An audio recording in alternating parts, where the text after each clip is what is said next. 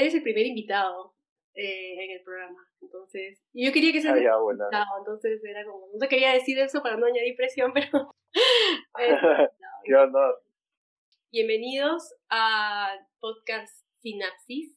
El día de hoy estoy muy, muy contenta porque tenemos un invitado de honor. Eh, es el primer invitado del programa, es un gran amigo mío, lo conozco hace mucho tiempo, y eh, es un gran artista, talentosísimo, su nombre es Israel, y eh, bueno, vamos a estar conversando un poco acerca de su trayectoria, eh, lo que está haciendo ahora, y nada, bienvenido al programa, Mirra.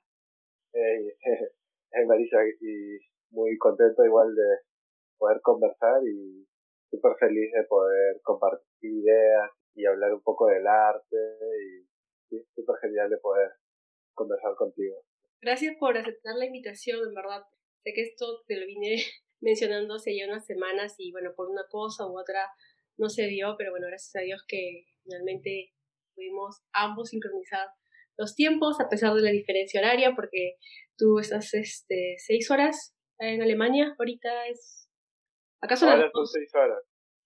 Antes eran siete horas, pero a partir de hoy día se ha, se ha ah. restado una hora menos. O sea, oh. que hoy día he podido dormir una hora más. Qué loco ese tema del, del, la, del cambio de... de, de... Sí, lo, lo de la hora fue su, justo hoy día, entonces no estaba seguro bien qué hora era. Porque en el reloj veo otra hora, pero en el celular sale otra hora. Y en, en la torre de una iglesia es donde yo veo la hora por mi ventana y decía otra hora. ¿En serio? ¡Qué loco! Me contabas eh, que, que, digamos, este, estás en la parte que limita, no, no limita, pero, digamos, estás cerca a Francia y Suiza. Sí, estoy en una parte en Alemania que es eh, al sur, eh, uh-huh. se llama la Selva Negra, es una área donde hay bastante bosque, está mezclado, ¿no? Hay pequeños pueblos, bosques, montañas, lagos, y eso se va haciendo más hacia abajo, donde ya llega a Suiza o Francia, es más, eh, las montañas se ponen más grandes y más bonitas. Wow, eso es que para ti es como un paisaje donde te puedes inspirar para, para dibujar, para, para crear, para, no sé, a diferencia de lo que... Sí, eres... realmente, claro, o sea, yo me he criado en Lima casi todo, casi toda mi vida y... Y para mí era algo nuevo, o sea, primeramente cuando llegué a escuchar el silencio, o sea, mom- había momentos en que no se escuchaba nada, porque claro, era el bosque, todo tranquilo, y, y yo me acuerdo que vivía cerca de la Panamericana, o sea, el, el último tiempo, ¿no? Entonces era totalmente otro otro mundo, ¿no? También el tema de, de, de vivir cerca al bosque o en el bosque, entonces, inspiró bastante para poder crear, eh, inspirarme un poco la naturaleza y los animales que hay por acá, eso, eso me, me ha ayudado bastante a inspirarme y a poder seguir creando. Chévere. ¿Qué, qué animales has visto allá, digamos? Obviamente, diferencia acá en Lima, que es ciudad, ciudad, y ahora estás, digamos, en el área de campo, bosque. ¿Qué animales este ha, ha, has visto? Porque he visto tus, tus creaciones ahí en, en Instagram, son unos osos, son unas aves este, distintas. Um, no sé, que, que, que, que, que ha sido, digamos, el animal que más te ha impactado ver en su, en su estado natural, digamos, que no, no es común acá. Sí, o sea, a mí realmente me gusta manejar bastante bicicleta en el bosque, a veces hago algunos tours y casi siempre he visto venados, por ejemplo, a veces pasan, estoy yendo en el bosque y de repente veo que pasan, pasan por el camino, como que atraviesan, ¿no? Y es genial verlo, es como una experiencia súper bonita, saber que hay animales libres ahí. Después también ha visto zorros. En invierno me acuerdo que vi súper cerca, casi como a cinco o diez metros de mí, un zorrito así súper bonito, rojo y wow. grande, ¿no? Como un perrito. Después, este, eh, eh, como hay bastante área de, de siembra, entonces hay un animal que se llama el Rote Milán, como un halcón grande que siempre vuela en, como en círculos alrededor del, de los campos, ¿no? Me, me gusta porque siempre lo puedo ver desde mi taller por la ventana y veo que está volando cerca, ¿no? ¡Qué loco! Eh, ¡Qué chévere! Y, y eso me, es un, es un animal súper, súper bonito, ¿no? El, también por la fuerza que tiene para cazar y, y, este, y claro, muchos animales como le tienen un poco de miedo al, al, al halcón que vuela, ¿no? Es como el vigilante, ¿no? Como uh-huh. el rey en, el rey en este, en este lado, ¿no? Qué loco. Pero, y, y cuéntame un poco, o sea, yo de lo, de lo que recuerdo, uh, cuando nos conocimos, eh, y me contabas de, tu, de, de, de lo que te gustaba hacer con, con dibujo, eh, tú estabas estudiando en Bellas Artes, Bellas Artes acá en Lima. Eh, recuerdo que me mostraste un par de bocetos cuando nos íbamos en bus a Cusco, en uno de tus primeros viajes misioneros como intérpretes. Este, y me hablabas de tus planes, de tus proyectos de... De, que, de querer hacer eso, ¿no? Y ahora, en el artista que te has convertido, teniendo pop-ups este, en, en, en Alemania, o sea, es, es increíble lo que, lo que Dios ha hecho en tu vida, ¿no? Y cuéntame un poquito cómo, cómo, cómo nació este tema de, de, del dibujo, la pintura, um, desde, desde tus inicios en Bellas Artes, ¿no? Cómo ha sido, cómo ha ido cambiando tus, las técnicas que has aprendido, un poquito de eso. Eh, bueno, siempre de niño me gustaba dibujar. Eh, para mí era súper, eh, era como una forma de expresarme hasta ahora, y luego empecé a estudiar en Bellas Artes, pero antes estudié en el Museo de Arte, estudié dibujo y pintura casi como dos años, y después cuando fui a, a la escuela, eh, estaba un poco en, indeciso, ¿no? Que, sobre qué carrera me voy a especializar. Como ya había estudiado pintura, dije, bueno, me puedo meter a grabado para aprender algunas técnicas de impresión, y también porque el grabado está más relacionado al diseño gráfico, que era algo que también me interesaba. Uh-huh. Entonces este, empecé a estudiar entre el dos mil tres y el dos mil dos más o menos, dos mil tres creo que empecé, y lo genial es que llevé todas las, todos los cursos, ¿no? O sea, dibujo, pintura, eh, acuarela, figura humana, casi todas las carreras como generales, y luego ya me especialicé en la parte de grabado. Entonces eh, mi idea era en ese momento como aprender todas las técnicas, aprender técnicas como de encuadernación, eh, centigrafía, eh, todas las técnicas que se necesitan para imprimir, y dibujo, claro, ¿no? Entonces eh, para muchos artistas en ese momento no tienen tan claro la, las ideas de cómo va a continuar después de Bellas Artes. Realmente en ese momento muchas personas se imaginan eh, que vas a estar en un en tu taller, en un caballete, pintando, y, y de repente vas a poner en grandes galerías y vas a vender y vas a ser famoso. Y, y vivir del arte. Cuadros van a ver, Van a, vas a poder vivir del arte, porque realmente cuando uno se mete a estudiar arte, eso es lo que piensas al principio, que puedes vivir del arte, ¿no? Pero luego, claro, dices, la calle es súper diferente, ¿no? Hay muchas galerías que, eh, que ya hay artistas establecidos, y, y es un poco difícil después encontrar como que, cuál es el camino por el que uno va a seguir. Si bien es cierto, uno puede vender pinturas, realmente si uno es talentoso puede un poco como vender, pero con el tema del arte es un, o sea, a largo plazo es un poco difícil saber si realmente, o sea, obviamente que uno puede vender, pero cuando lo ves a largo plazo dices, no puedo vivir toda mi vida de, de esto, ¿no? Uh-huh.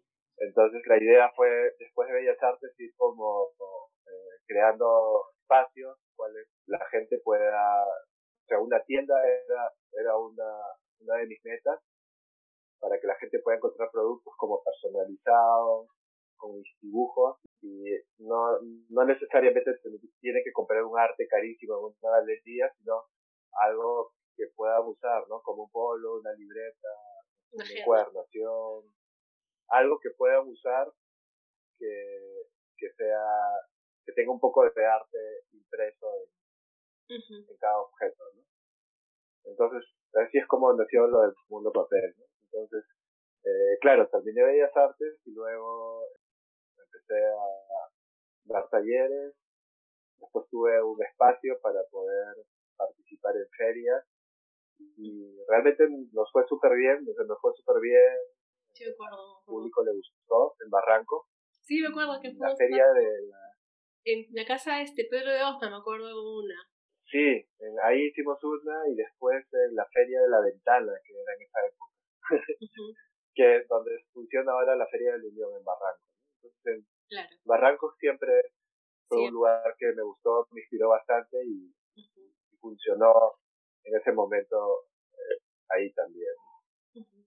Para los que nos escuchan, sí. no, no están en Lima, eh, Barranco es el... digamos, la zona artística, el distrito de, de, muy muy hipster, muy muy artístico de, de Lima, eh, es donde generalmente están ah, las galerías de arte, ah, bares y cosas así, eh, el arte se expone bastante.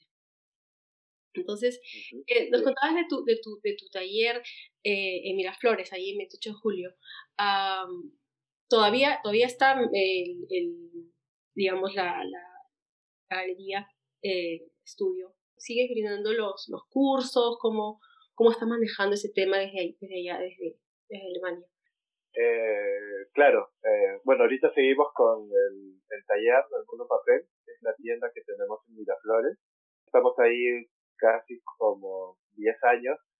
Sí, sí, sí. Y tenemos otro espacio del, eh, donde teníamos toda la producción y los talleres, hasta ahora lo tenemos. Y ahí es donde manejamos todo el tema de la producción de los talleres. Ahora por corona lo estamos haciendo todo online. Tenemos los cursos por internet, entonces la gente se inscribe y nosotros le enviamos todos los materiales que se necesitan para poder trabajar cada proyecto. Oh, buenazo. Y llegan a su casa y desde su casa lo pueden avanzar y trabajar, ¿no? Qué y genial. Luego nos conectamos todos un día y, y así está funcionando. Qué chévere, ¿sabes? Pero es una logística también, porque enviar el paquete que van a utilizar para el, para el workshop este, es súper sea... difícil. Pero no, pero qué bacán, o sea, tienes un, un equipo, me imagino, también súper bien organizado, porque este, mover tu, la logística desde, desde allá y asegurarte que la gente va a recibir todo y los grupos, armar los grupos, el tema también de la conectividad. Me imagino que ahora que hemos casi todos migrado a lo que es este plataformas en línea, a veces nos puede jugar un poco en contra el tema del internet, la conexión, ese tema. Este, no sé si tú propiamente estás dictando algunos cursos este, y de repente tienes que coordinar la, la diferencia horaria también, ¿no? Sí, o sea, tengo que tener en cuenta el tema de la coordinación. O sea, estoy agradecido de tener un buen equipo con Mariela y Alfredo. Eh, Mariela se encarga de ver el tema de las ventas, de comunicarse con los clientes y ver el tema de redes sociales.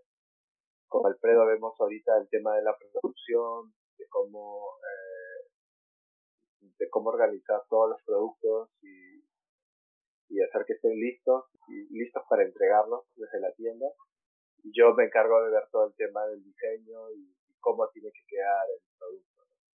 Entonces, este, eso nos ayuda a poder avanzar porque cada uno tiene una tarea específica. Entonces, eso hace un... Cuando uno sabe realmente qué es lo que debe hacer y lo hace bien, todas las piezas pueden funcionar, ¿no? Como una rueda que puede seguir girando si todo eso va, va bien, ¿no? Entonces, este... Y luego, después que lo enviamos, ya tenemos una clase en vivo con los alumnos. Pero igual, claro, la diferencia de tiempo hace que tenga que organizarlo de otra forma. Y... Pero hasta ahora ha funcionado bien, ¿no? Seis o siete horas es, está casi perfecto. ¡Qué bueno! Sí. Y, uh, um... es como que puedo, desde acá puedo conectarme desde diez de la mañana de Perú hasta las cuatro, tres, cuatro, cinco de la tarde en, en Perú, ¿no? Entonces es un rango de tiempo bien... Qué bueno. Sí, es manejable. y, y ahora, bueno, y... sí, este, acá en Lima, por ejemplo, ya estamos en la cuarta fase de, de lo que es el tema de, de, de, de corona y todo el, el protocolo de, de, de estado de emergencia, ¿no? Y hay muchos negocios que ya están este, abiertos al público, eh, obviamente con aforos reducidos, y hay de hecho algunas academias que están brindando cursos de diferentes eh, rubros, eh, incluso hay academias de eh, algunos tipos de deporte que también están ya aperturando. Eh, en, ese, en, ese, en ese contexto, eh, el Mundo Papel va, o sea, en, en sus planes de repente reaperturar clases presenciales, o, o piensan que lo van a manejar de una manera virtual. Lo comento porque eh, la idea es que de repente hay muchas personas que, que tal vez estén interesadas en, en, en inscribirse y eh, de repente quieren saber dónde pueden encontrarte, cómo pueden ubicarte. Eh, y obviamente vamos a dejar después el link de tu, de tu página de Instagram para que puedan conocerlo, y también tu página web, um, para todos los que aman el arte y el buen arte. Entonces, coméntanos un poco de eso, ¿no? Eh, ya, sí, o sea, la cuarentena fue todo un tema, realmente nos chocó bastante, y pienso que eso ha afectado un montón a negocios pequeños, porque los negocios pequeños no, no tienen tantos presupuestos como para sobrevivir tantos meses sin trabajar, y es donde sí yo he visto bastantes negocios de nuestro, o sea, del tamaño como del Mundo Papel, que que ya no ha podido seguir adelante, ¿no? Eh, realmente ha sido un nuevo tiempo, o sea, una experiencia nueva de cómo, de ver cómo vamos a continuar. Felizmente ha, ha funcionado bien. Empezamos a hacer todas las ventas por delivery, manejar todo por redes sociales, porque realmente casi todo el público que nosotros tenemos es, por ejemplo, para la tienda, es casi el cincuenta por ciento son turistas los que compran, y el otro cincuenta por ciento son peruanos, ¿no? Locales. Ajá, sí. Gente que pasa, camina, o trabaja cerca, o gente que viene específicamente por un producto que vio en Instagram y, y viene y ya lo compra directamente, ¿no? Pero muchas partes, o sea, bastante grupo de, de nuestros clientes siempre han sido extranjeros. Entonces, eso nos ha afectado bastante, y también el hecho de que hemos estado casi como dos a tres meses sin poder trabajar. Desde que empezamos a, a abrir la tienda en julio, eh, pudimos regresar, pero aún así no era tan... O sea, las ventas han bajado un montón, la gente tiene miedo todavía de salir de casa. También el tema de que mucha gente ha perdido su trabajo, y, y eso también afecta en las ventas, ¿no? Claro. Eh, Pero aún así hemos podido como seguir avanzando, seguir ofreciendo nuevos productos, y con el tema de los talleres poder ofrecerlos vía online, ¿no? Eh, es muy probable que sigamos eh, en el camino de hacerlo todo online este año, porque está funcionando bien y hemos como probado un poco ver cómo van las clases presenciales, pero realmente no es algo que, que mucha gente todavía se anima a hacerlo. Entonces estamos eh, haciendo más proyectos para poder ofrecer los materiales, eh, para que la gente los pueda recibir en un kit con todos los materiales y herramientas para poder trabajar en encuadernación, eh, papel reciclado, serigrafía, eh, sellos artesanales, y después continuarlo en casa y desarrollar algún proyecto, ¿no? Entonces eh, todavía hacer más talleres así, y felizmente está funcionando bien, ¿no? O sea, se adapta mejor a la época en que todavía estamos viviendo en, en Perú. ¡Qué genial!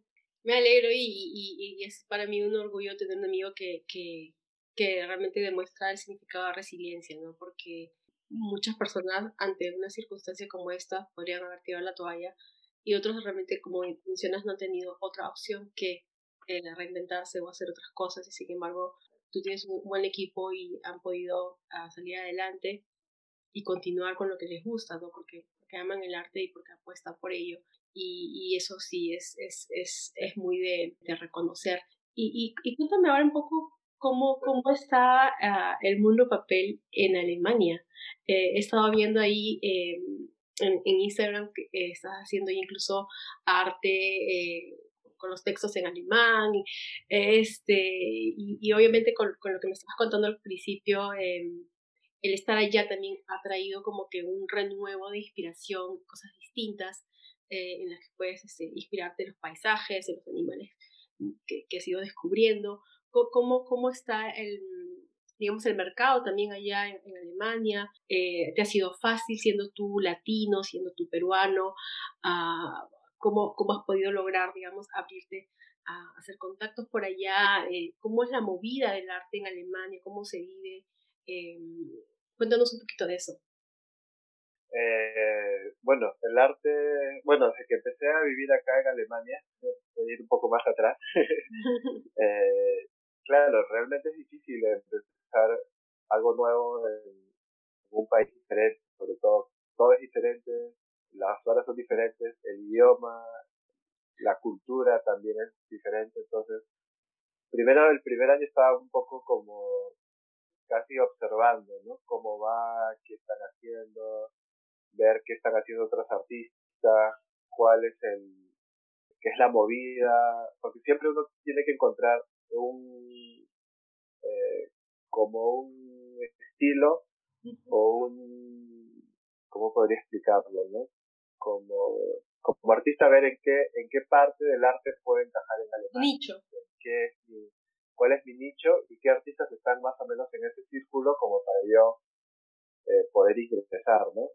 Es importante también conocer otras personas, otros diseñadores, otros artistas que son jóvenes igual que yo y están más o menos en el mismo estilo más que todo, ¿no? Porque arte hay diferentes, ¿no? Igual en Lima, ¿no? No es lo mismo eh, tener un, una marca de diseño de ropa en, ba- en Barranco o tenerlo en San Isidro o en Miraflores. Exacto. O en el Jockey Plaza, son diferentes nichos, ¿no? O en Gamarra, ¿no? Son, son diferentes grupos de diseñadores que se encuentran y más o menos cuando organizan ferias saben qué marcas pueden como encajar en... en, en Cada, en cada grupo, ¿no? Entonces, eso fue lo primero que yo hice, hacer como un research de todo lo que había, qué está pasando, qué hay, uh-huh. eh, dónde puedo estar y qué es lo que queda cerca de donde yo vivo también. Claro. Porque al principio yo pensé que Berlín era como, wow, la cuna del arte, ahí es donde tengo que estar, porque yo igual vengo de Lima, ¿no? Es una capital donde todo pasa y entonces dije, ah, Berlín es es la voz, es donde, por ahí es donde quiero estar, ¿no?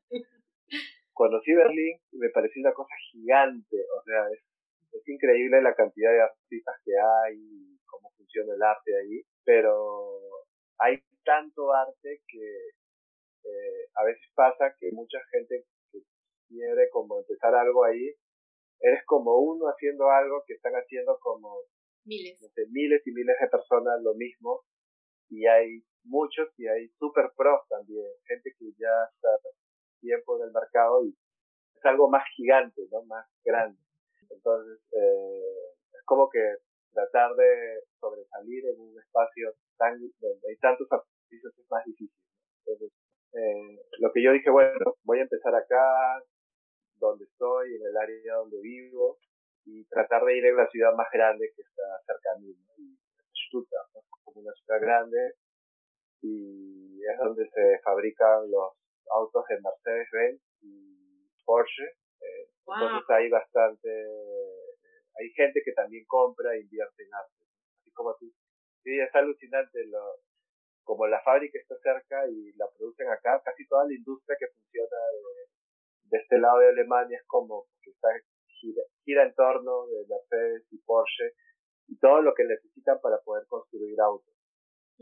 Entonces, eh, muchas de las carreras que estudian acá son casi cosas que tienen que ver con, con autos, casi, ¿no? Ingeniería de, de sistemas o ingeniería de algo para poder fabricar motores, piezas, diseñar, diseñar los autos, ¿no? Entonces, eh, el tema del arte no es tan, o sea, no hay tanta gente estudiando arte o diseño gráfico, es un poco menos que en Berlín, pero eso también hace que tengas más chance y que la, la escena sea más, más pequeña, ¿no? Para, claro. O sea, no digo tan pequeña como Lima, pero es grande igual, ¿no?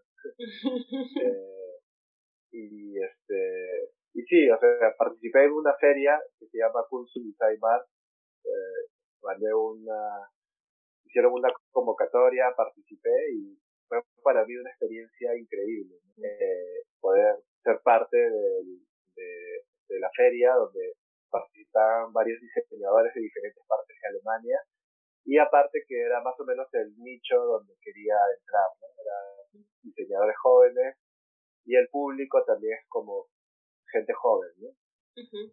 que, que compra arte y cosas de diseñadores, ¿no? Entonces este participé ahí, para mí era una experiencia nueva, no sabía hablar alemán, Eh, no, no estaba seguro de qué iba a decir. Eh, no, no tenía ni idea de cómo armar un stand. O sea, yo había armado stands de ferias de Barranco. Pero claro. Pero claro, era algo un poco más hippie, más libre, más de verano, ¿no? Claro, más informal. Cuando yo vi, sí, era más, más relajado, ¿no? Uh-huh. Pero cuando yo vi cómo armaban una feria en, en Alemania, me quedé así súper sorprendido. Porque todos lo hacían así súper profesional. Y, si bien es cierto, son artistas, pero tenían toda una inversión de cómo debería armarse un stand, ¿no? O sea, metían un montón de esfuerzo, un montón de trabajo en cómo presentar eh, su trabajo, ¿no? Y eso fue algo que me sorprendió bastante, porque tenía un nivel súper alto de cómo presentar, tener un buen stand, ¿no? Entonces, el stand era así súper tranqui, de algunas cosas. Realmente el stand daba pena, realmente sí, era, eh, era, era como, había puesto mis polos, pero así como...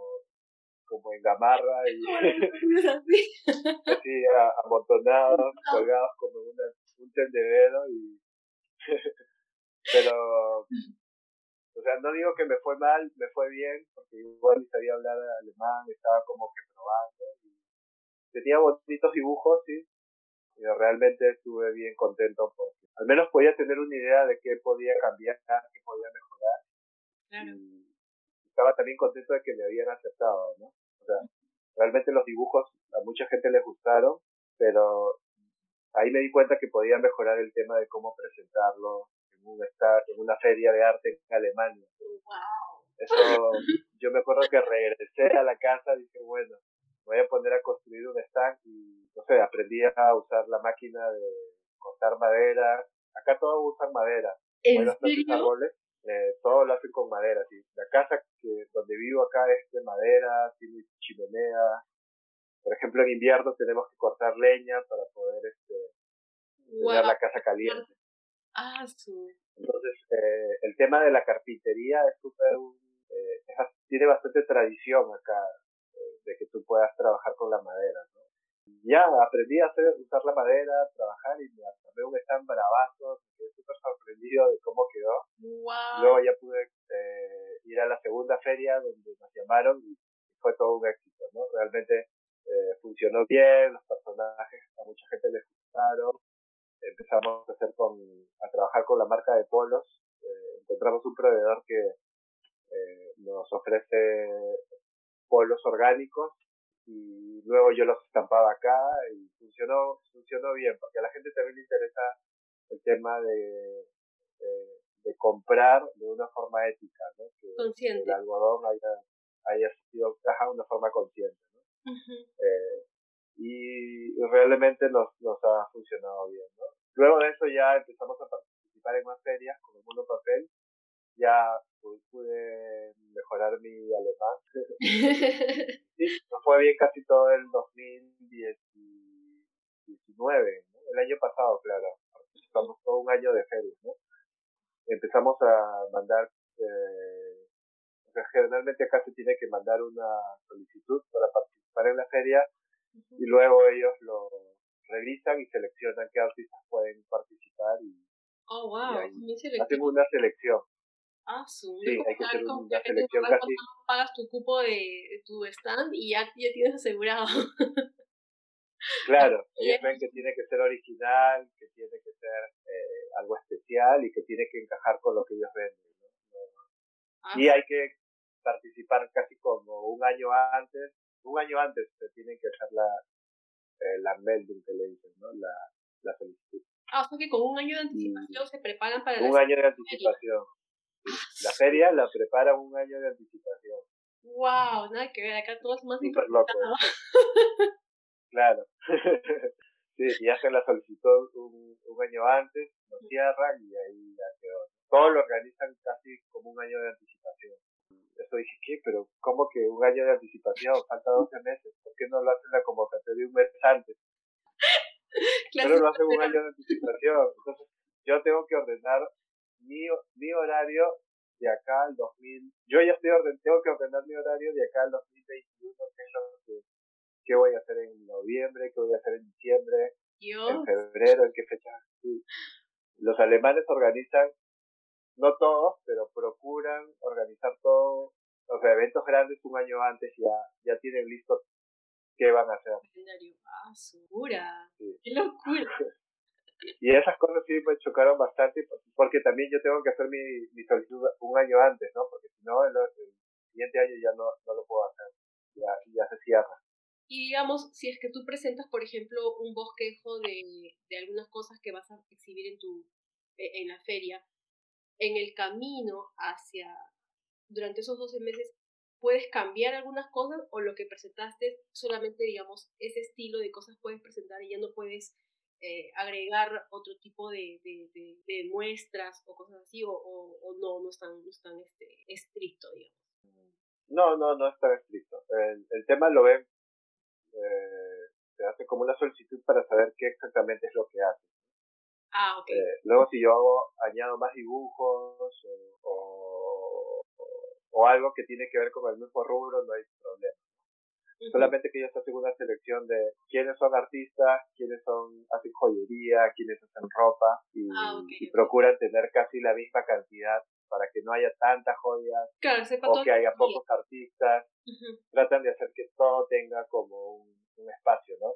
Va a haber tanta cantidad de joyas, tanta cantidad de gente que hace ropa, tanta cantidad de gente que hace upcycling, cosas eh, recicladas. Uh-huh. Entonces tiene como un grupo para que todo no se vea tan tan igual, ¿no? Variado, se vea claro. Más variado. Qué chévere. Entonces más o menos tengo que mantenerme en esa en mi rubro, claro.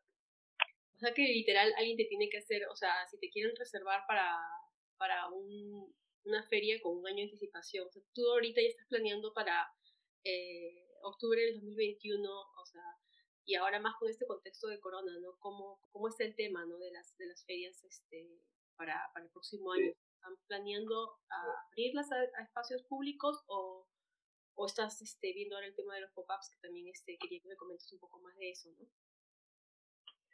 Sí, o sea, muchas de las ferias que han habido, realmente en Alemania hay bastantes ferias de arte, hay muchísimas. O sea, durante hay todo gente el año. Que solamente vive, dime. O sea, que durante todo el año, o sea, no es que por, por solamente por una vez o, o por fechas especiales, sino que durante todo el no, año. No, no, vienen en diferentes ciudades, cada ciudad organiza ferias de arte durante todo el año. Todo el año hay ferias de arte que ya sea que lo organiza la municipalidad, o eventos privados o, o este, organizaciones que ya trabajan con ferias de arte lo organizan, inclusive hacen tours eh, por ejemplo donde estamos participando de Cusco y Taimar y hacen tours en cada ciudad, ¿no? De repente están en Innsbruck, en Austria o en Stuttgart o en Múnich, en diferentes ciudades, en Frankfurt, hacen un tour para que cada dos meses puedas participar en una feria. Ah. Y así hay un montón de ferias en diferentes lugares de Alemania, ¿no? Porque realmente a los alemanes les gusta bastante el arte y, y valoran bastante el trabajo de, de los artistas, ¿no? Entonces hay bastante cultura de, de, de siempre valorar el, el arte, ¿no? Genial. Y, y, ¿Y, te ha permitido, ¿Y te ha permitido eso viajar a otras ciudades o has, has decidido como que establecerte un poco más en, en, en tu ciudad actual? Eh, eh, primero hemos tratado de ir en las ferias que están cerca. Lo máximo que hemos llegado es hasta Fra- Freiburg, eh, que es casi dos horas de acá. Y casi todas las ferias donde hemos estado así, han sido a una hora de acá, ¿no? En Tübingen, en Stuttgart y en Freiburg. Casi esos tres lugares, ¿no? Eh, son los más cercas porque también hay que llevar todas las cosas, armar todo un stand. Entonces, eh, si yo lo hago más lejos, yo tengo que pagar un hospedaje, tengo que pagar la gasolina, y eso lo hace más caro para mí. Claro. Entonces, eh, la idea es primero buscar lugares cerca donde pueda, no tengan gastos extras, ¿no? Porque todo al final eso va sumando, uh-huh, más el alquiler de lo que nos cuesta en la feria. Claro. Pero el beneficio al final es que pod- podemos tener nuevos contactos y, y luego la gente puede comprar por internet, ¿no? La gente realmente acá confía en internet, las páginas de, para comprar en internet, y casi muchas de las cosas las compran todo, casi todo por internet. Es la cultura, eh, ya es, es más como que es la cultura. Uh-huh. Bueno, me imagino que también en los aparte, funciona bien, o sea, tú pagas y no es que hayan problemas de que no te procesaron bien el pago, o sea, creo que el sistema ya, ya está diseñado de manera que hace que todo funcione bien, entonces por ende la gente confía en que va a pagar y va a recibir el producto por el cual está comprando, y entonces eso hace que también este fluya mejor. Sí, claro, o sea, hay como una cultura de confianza, entonces compras un producto, eh, lo pagas y, y esperas que te llegue a los tres, cuatro días a tu casa. Entonces, este, o sea, el tema también de, lo, de cómo funciona el sistema de correos es, es increíble, o sea, llega súper rápido, llega eh, la mayor parte bien, tampoco digo que es perfecto todo, pero llega todo bien, no tienes que estar tanto tiempo reclamando como en Sarkozy, que nunca llega, pueden pasar dos meses y no llega, no sabes. O sea, llega a la puerta de tu, de tu casa porque todo el sistema de direcciones y y la logística de cómo hacer llegar cada encomienda es, está súper desarrollada, ¿no? Eh, llega un correo diciendo a qué horas va a llegar y exactamente de qué horas a qué horas va a llegar a tu casa, ¿no? Ah, sí, eh, un rango de horas. Por ejemplo, me llega un correo diciendo mañana llega tu paquete. Después en la mañana me dice tu paquete va a llegar de tres de la tarde a cuatro de la tarde a tu casa. Wow. Inclusive puedes decir, si no vas a estar, puedo en el, en el correo decir si quiero que lo dejen en mi garaje, o lo dejen en la puerta de mi casa, o, o que lo dejen al vecino, puedo como hacer eso también. Y claramente nadie se lo va a llevar, acá desaparece. No, lo dejan en la puerta y te queda ahí. Ahí o, se queda. Te digo, déjenlo en el garaje, dejo la puerta abierta del garaje, y ellos van, lo dejan en el garaje, cierran la puerta y se van. ¿En serio? ¡Wow! Wow. Sí. Eso no pasa. Yo me quedé así. Claro. Claramente eso no pasa acá. O sea, obviamente que seguramente en una ciudad grande pasan cosas que alguien se lo lleva y todo, pero no es tan, no, no pasa tanto. Seguramente debe pasar que se pierde, pero no, no es tanto, ¿no? Uh-huh. No, es, no, está, no es que pasa tanto eso, ¿no? Entonces, eh, luego de las ferias, claro, la gente compra en internet y, y después puede seguir comprando en internet y eso es lo que ayuda a que el, el negocio pueda seguir funcionando. Porque la gente lo ve en las ferias, ya lo ha visto, lo ha tocado con sus ojos, lo ha tocado con sus manos, visto, ha conocido al diseñador, al artista, y luego ya puede seguir comprando en internet con más confianza. Ah, buenazo. Y um, lo de los pop-ups, o sea, cuéntame, ahorita creo que también estás dando algunos este talleres allá en Alemania. Eh, sí, sí. Realmente, eh, bueno, eh, acá en Alemania tengo mi... mi mi atelier, ahorita está todo vacío porque llevé todo al pop-up shop y empecé a trabajar acá y he tenido también clases y talleres dentro del, eso he armado con un mundo, mundo papelcitos chiquitos y he tratado de como decorarlo y hacer que el ambiente se vea muy igual al, a, a lo que tengo también en Lima, ¿no? Entonces, claro, eh, sí. Uh-huh, entonces he trabajado casi estos tres años desde acá y y participado en ferias, ¿no? Entonces, justamente hace como tres meses hicimos un anuncio en una ciudad que se llama Freudenstadt y donde la, la municipalidad estaba haciendo un programa de que las tiendas que están vacías en Freudenstadt las puedan ocupar artistas y diseñadores para que la ciudad pueda tener un poco más de vida. Porque lo que está pasando acá en, en muchas ciudades pequeñas es que como la gente compra tanto en internet y puedes comprar todo en internet, muchas tiendas pequeñitas están como muriendo. Oh. Entonces, más sumado a lo del coronavirus, ¿no? Entonces, claro. Eso ha hecho que muchos negocios ya dejen de funcionar, se vayan y las tiendas queden vacías, ¿no? Uh-huh. Entonces, la municipalidad no quiere que la ciudad se vea como vacía, como, claro, como que no hay vida. Puro fantasma. Entonces, sí, puro fantasma. Entonces, eh, nos, nos invitaron para hacerlo del, del pop-up shop, nos seleccionaron y, y ya estamos casi en la segunda semana, ¿no? Nos han dado un mes la tienda sin pagar nada, totalmente gratis, y, y la gente de Freudenstadt también le gusta bastante, porque dicen, wow, nos gusta la tienda y nos gustan los dibujos, es genial que haya una tienda así en Freudenstadt, ¿no? Entonces es algo como especial en, en, en ese lugar. Es genial porque he podido conocer un montón de gente eh, Si bien es cierto, el, la Selva Negra es un lugar atractivo para muchos turistas, pero ahora en, por el tema de la cuarentena, los únicos turistas que hay son los mismos alemanes, ¿no? Entonces, local, turismo local. Eh, turismo local, ¿no? Uh-huh. Vienen de diferentes partes de Alemania a, a conocer la Selva Negra y pasan por la tienda.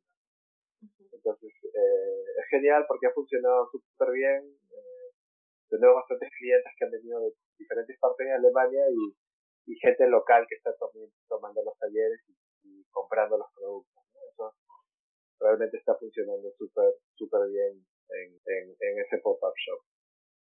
Genial, Isra.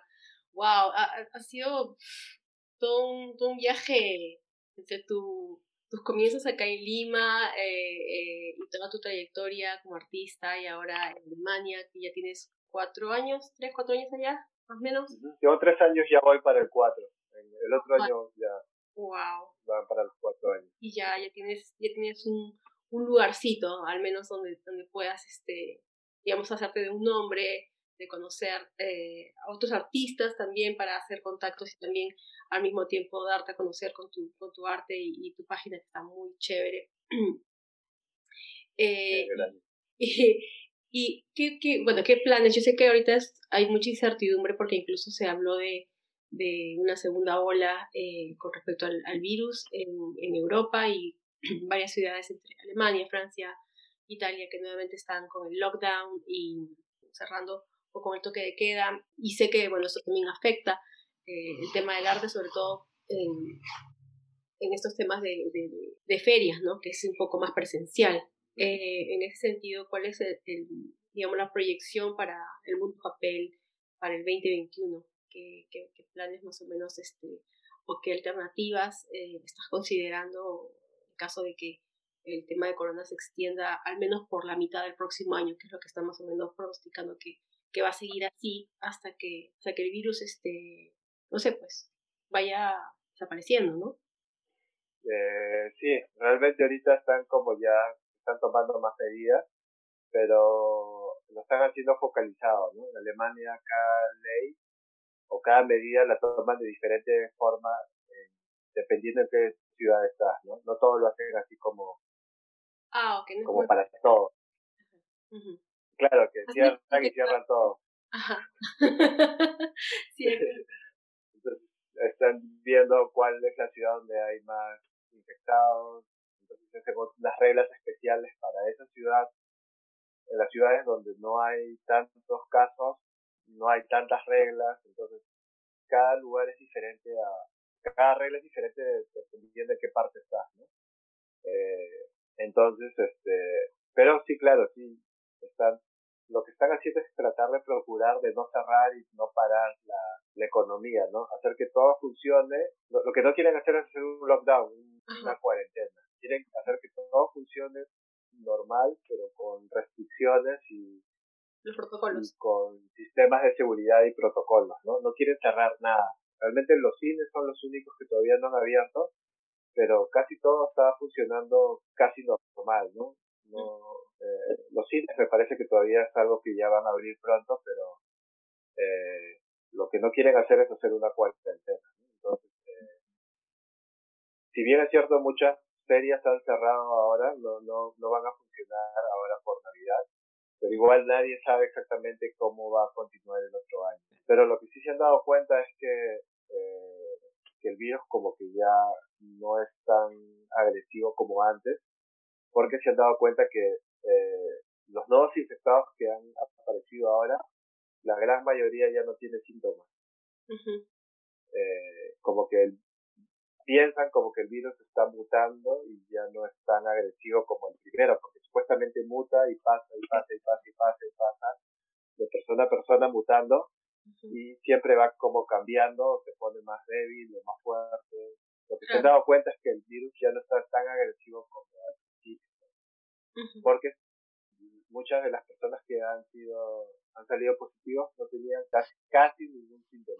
Claro, casi como asintomáticos. Entonces, sí, han sido casi todos asintomáticos, ¿no? Entonces, eh, pero aún así no quieren que, que, tan, no haya, que no haya tanta gente contagiada, ¿no? Entonces, están tomando restricciones, pero realmente nadie sabe cómo va a continuar el, el otro año, ¿no? La tendencia es que todos traten de hacerlo todo normal, que pueda funcionar todo el sistema económico, pero tratando de hacer restricciones focalizadas dependiendo si hay algún contagiado. Lo que están haciendo, por ejemplo, en los colegios, ya ya están los niños yendo a, tra- a estudiar, pero lo que hacen es que, por ejemplo, un grupo va lunes, lunes, miércoles y viernes, y otro grupo va martes y jueves. Ah, ok, como clases intermitentes. Como dos partes. Uh-huh. Intermitentes, sí. Y, por ejemplo, si hay algún caso de un niño contagiado, algo, entonces solamente suspenden la clase para ese salón, algo así. Ah, mira, qué bien. O sea, y por ejemplo, los restaurantes, en cada restaurante o cada lugar cerrado que hay que ir, hay que dejar su nombre, su dirección, su teléfono, y tengo que siempre poner de qué horas a qué horas estuve, ¿no? Por ejemplo, fui a comer, eh, no sé, fui a, no sé, fui a comer a una, una hamburguesa en un lugar, y tengo que poner la hora en que fui en el mismo lugar, y si hay un caso de algún contagiado, tratan de llamar a todos los que estuvieron en esa mesa a esa hora en ese en ese lugar. Wow. Entonces los contactan para que se haga una prueba y así eso no pueda. Creo no que eso mismo está haciendo en, en en China, me parece que hay una app, o creo que es por el WeChat que que, que controlan todo, digamos que hay, ingresas esa, esa información también. Entonces me parece me parece una buena medida para, digamos, para eh, tratar de, de minimizar, ¿no? el, el riesgo y, y los casos. Y rap, este Estamos, estamos llegando cerca de una hora y tendría para hacerte miles más de preguntas, pero ya un poco para, ya un poco, porque aparte que no te leo y no te contigo hace años, este, un poquito para, para ir cerrando, eh, me gustaría que, que, que, bueno, que no, nos puedas comentar, no sé, qué, qué consejo o qué, qué tip que, que podrías darnos desde tu perspectiva para los artistas que, que, que recién se inician, en sobre todo en, en tu campo, ¿no? Que es más que todo el tema del dibujo y, y la pintura, um, y que tal vez en estas circunstancias de, de cuarentena todavía es, es un poco difícil, y, y más aún para aquellas personas que de repente, así como tú, están en otro contexto cultural, en otro país, y, y que he tenido la cosa difícil, ¿no? Porque definitivamente para ti no... No ha sido nada fácil, pero, pero eres un ejemplo de que cuando hay realmente ganas y, y, y, y crees en lo que haces, este, puedes, puedes conseguir uh, sacar adelante tus proyectos, ¿no? Ya, buenazo. Eh, claro, o sea, yo puedo, yo podría dar una, eh, como una recomendación, uh-huh. o, bueno, algo así, ¿no? Desde, desde mi punto de vista, ¿no? Y desde la experiencia que he tenido en todo este tiempo. Eh, yo pienso que es importante que eh, el tema de la preparación, o sea, prepararse como artista es, es tener que ir a una escuela o, o, o tener una formación. Esto para mí es súper importante porque eso te da una base de, de realmente conocer una técnica en la que uno se quiere especializar, ¿no? Uh-huh. Eh, si bien hay gente que tiene mucho talento, pero siempre es bueno tratar de acompañarlo alguna formación o algún estudio. Sí. Eh, eso es importante, ¿no? No tiene nada que ver este eh, el tema de ser creativo, ser artista, con saber dibujar bien, ¿no? Eh, para mí, ser creativo, ser artista, tiene que ver mucho con el tema de cómo eh, de cómo expresarte y, y cómo mostrar tu trabajo de la mejor manera posible, ¿no? Que, que, a, que a ti te, realmente te llene. Eh, entonces para mí es importante siempre el, el tema de la preparación, prepararse ya sea en, en una academia o en una escuela o en algún curso, y cuando uno encuentra realmente lo que apasiona, tratar y, y dar todo lo mejor para ser el mejor en eso, ¿no? Siempre es bueno especializarte en una eh, como en un en una parte de, de lo que de todo lo que te gusta hacer, ¿no? Eh, o en una técnica, ¿no? Entonces es bueno siempre especializarse en una técnica y tratar de ser lo mejor, ser el mejor en esa técnica, ¿no? Entonces, eh, y luego para mí es importante también no compararse con otros artistas, ¿no? A veces eh, nos, nos en Instagram o en redes sociales y ves todo lo que uno, todo lo que los artistas que uno sigue están haciendo, y dices, wow, ¿cómo hace eso? Eh, y a veces uno se siente mal porque dices, ah, yo nunca voy a poder ser tan bueno como él.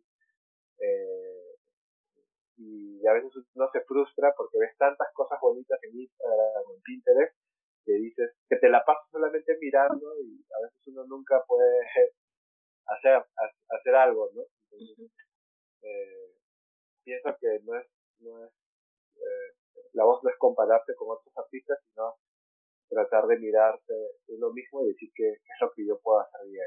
Eh, y el tercero es es la parte más difícil, es la parte en la que todavía estoy eh, analizando un poco la situación, que tiene que ver con esforzarte bastante, ¿no? A veces puede ser que una persona tenga talento y de repente tengas, pongas mucho esfuerzo en lo que estás haciendo, pero a veces pasa que no, no funciona al final como tú quieres, ¿no? Uh-huh. Eh, el talento más esfuerzo es, es una buena combinación, pero a veces la, el, eh, lo que tú esperas no es lo que, no es la realidad, ¿no? De repente no consigues lo que querías hacer, ¿no? Eh, entonces, este, ahí hay siempre un, un, un pequeño, eh, pequeño como una especie de suerte, no sé, o, o destino, uh-huh. que, que es lo que le va a tocar a cada persona, ¿no? Entonces, eh, porque eh, realmente yo no puedo decir que me, de acá en el futuro me va a ir súper bien, porque también tiene que ver mucho con cómo se vaya dando a todo, ¿no? Uh-huh. Entonces, este, pero si uno tiene el talento, procura hacerlo mejor en eso y le pones el esfuerzo, tienes casi todo el camino ya, ya ganado, ¿no? Solamente faltaría el toque de la, del destino, la suerte, que es lo que te hace ser exitoso. Entonces, este, sí, o sea, mi recomendación siempre sería, eh, de todo, inviertan todo por sus sueños, y este y con esfuerzo y mucho trabajo, muchas amanecidas también, eh, se, se puede hacer, ¿no? Y perseverancia también, ¿no? Porque también como artista es difícil, eh, eh, como la mayoría de artistas somos independientes, tú mismo tienes que eh, darte los ánimos o, o, o darte la motivación para continuar. Uh-huh. Entonces, eh, eso también es importante, ¿no? Ser perseverante y y este y creer que eh, que gracias al esfuerzo y al trabajo uno puede continuar y seguir avanzando. Excelente. Ay, la verdad que que que estoy muy contenta uh, de que hayas sido nuestro primer invitado del programa y espero que no sea la última vez, no, ni la primera ni la última. Eh, de hecho, me ha, me, nos ha faltado tiempo para para va a tener que haber una parte B. de este podcast, um, pero pero bueno, ya ahora sí, eh, para ir despidiéndonos, eh, quisiera que me que me, me comentes de, de tu, tus redes sociales. Igual yo los voy a colocar en los comentarios de, de, de este episodio, que justamente es el número siete, se debe ser el episodio número siete, y bueno, yo tengo ese tema con los números, para mí los números son especiales, y el siete es un número muy importante. Entonces quería, no quería entrevistar a nadie más porque quería que tú encajes en ese, en ese episodio. Um, eh, Gracias por esperar. no, no. Eh, entonces, eh, te podemos encontrar en Instagram como El Mundo Papel, ¿correcto? Sí, en, en Perú estoy como El Mundo Papel y en Alemania estoy como El Mundo Papel Atelier en Instagram. Ok, perfecto. Entonces ahí voy a colocar tus, tus links eh, para que la gente pueda encontrarte, pueda buscarte, pueda apreciar tu arte y también pueda comprarlo y también puedan meterse y inscribirse a tus talleres. Eh, y nada, ha sido un gustazo tenerte en el programa. Encima que, que, que me siento orgullosa porque eres mi amigo, porque eres peruano eh, y porque la estás rompiendo eh, afuera, ¿no? Entonces este, es un caso de éxito realmente y, y es un honor para mí eh, que seas el, el primer invitado de Sinapsis. Y nada, este, otra vez agradecerte, que sea pronta tu, tu participación nuevamente. Eh, muchas gracias. Gracias igual por invitarme y por poder compartir un poco de lo que estoy haciendo y, y hablar un poco de arte. Fue, fue genial eso. Gracias.